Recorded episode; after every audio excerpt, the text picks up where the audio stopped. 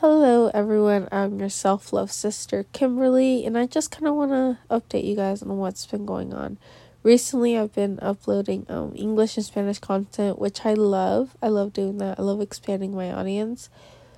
But recently, um, things have just been really overwhelming, personal wise and health wise. Everything has just gotten to me. So, unfortunately, I'm not um, releasing the stuff I want to release right now. I don't like releasing anything without the best of intentions, the best vibes and yeah, I just I I hate doing it. Like I really, you know, I want my space, my social media accounts to be a really positive feeling and I feel like if I'm not in a positive mindset, then you know, it's not going to help anyone else. So this is me logging out. I'll see you guys in the fall.